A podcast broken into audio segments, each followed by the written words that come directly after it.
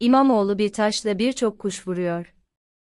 Yazan, Ahmet Erdi Öztürk Ekrem İmamoğlu'nun bayram ziyareti adı altında çıktığı Karadeniz turunun bence siyaseti çok canlandıracak boyutları var.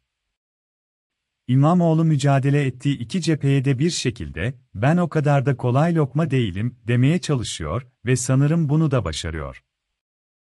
Aylık enflasyon oranının büyük şehirlerde %70'leri geçmeye başladı, Merkez Bankası'nın döviz kurlarını tutabilmek adına haftada 2-3 milyar dolar rezerv sattı, 35 yaşın altında hemen herkesin bir şekilde ülkeden nasıl giderinde kendimi kurtarırım diye düşündüğü şu günlerde aslında hepimizin zihninde birbiriyle bağlı iki düşünce ya da soru var.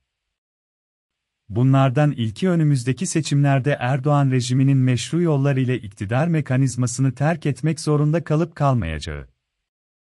İkincisi ise, eğer mümkünse bunu sağlayacak olan Millet İttifakı adayının kim olacağı.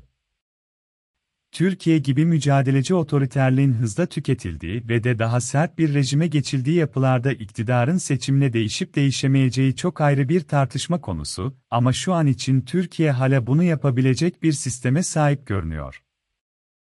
Hoş, siyasi tarihinde Haziran-Kasım 2015 tarihleri gibi karanlık bir dönem olan Türkiye için ilerleyen günlerin ne getireceği büyük bir soru işareti, ama buna karşın, iktidarın seçim yoluyla devrinin hala mümkün olduğunu düşünebiliriz. O zaman ikinci soru ile baş başa kalıyoruz. Millet İttifakı'nın adayı kim olacak? Her ne kadar altılı masa adaylık kriteri konusunda seçilecek aday noktasının altını çok defa çizerek Kemal Kılıçdaroğlu'na sen en zayıf halkasın dese de CHP MYK'sı, parti meclisi, belediye başkanları büyük oranda Kılıçdaroğlu'nu işaret ediyorlar. Elbette bu büyük oranda parti disiplini, gelecek dönemler için sağlam pozisyon almak ve de bir şekilde Kemal Bey'in kendisini doğrudan ve de dolaylı işaret etmesi ile alakalı.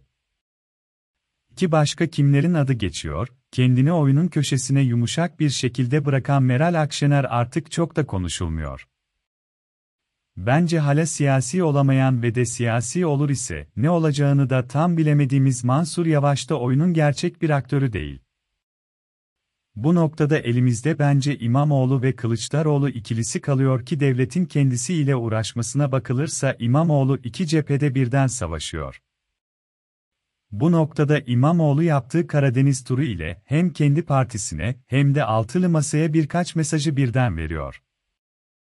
Öncelikle Kemal Kılıçdaroğlu'na ben siyaset biliyorum, otobüs üzerine de, gazeteci yanına da yakışıyorum. Benim ne Sunni ile ne de Alevi ile bir derdim var hatta onların da benimle derdi yok diyor.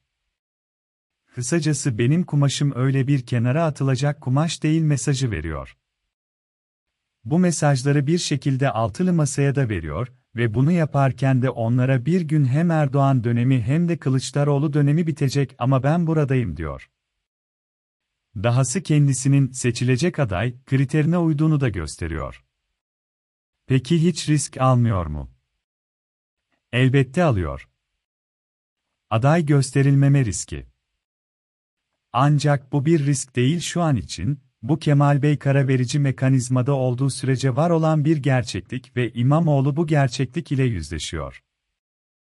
Ne olur aday gösterilmez, Kemal Bey aday olur seçimi kazanır ve Cumhurbaşkanı olur, sistemi değiştirir, o zaman İmamoğlu parlamenter sistemde tam bir politik aktöre dönüşür.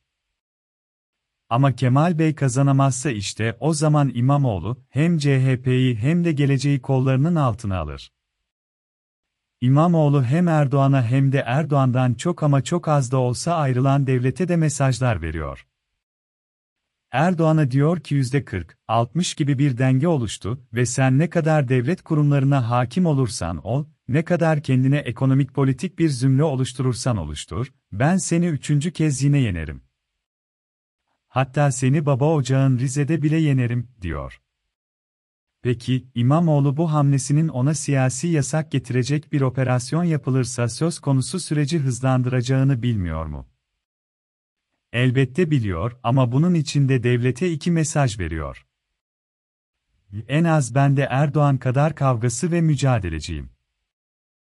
Bugün beni bir şekilde tasfiye ederseniz bile ben yarın yine olacağım.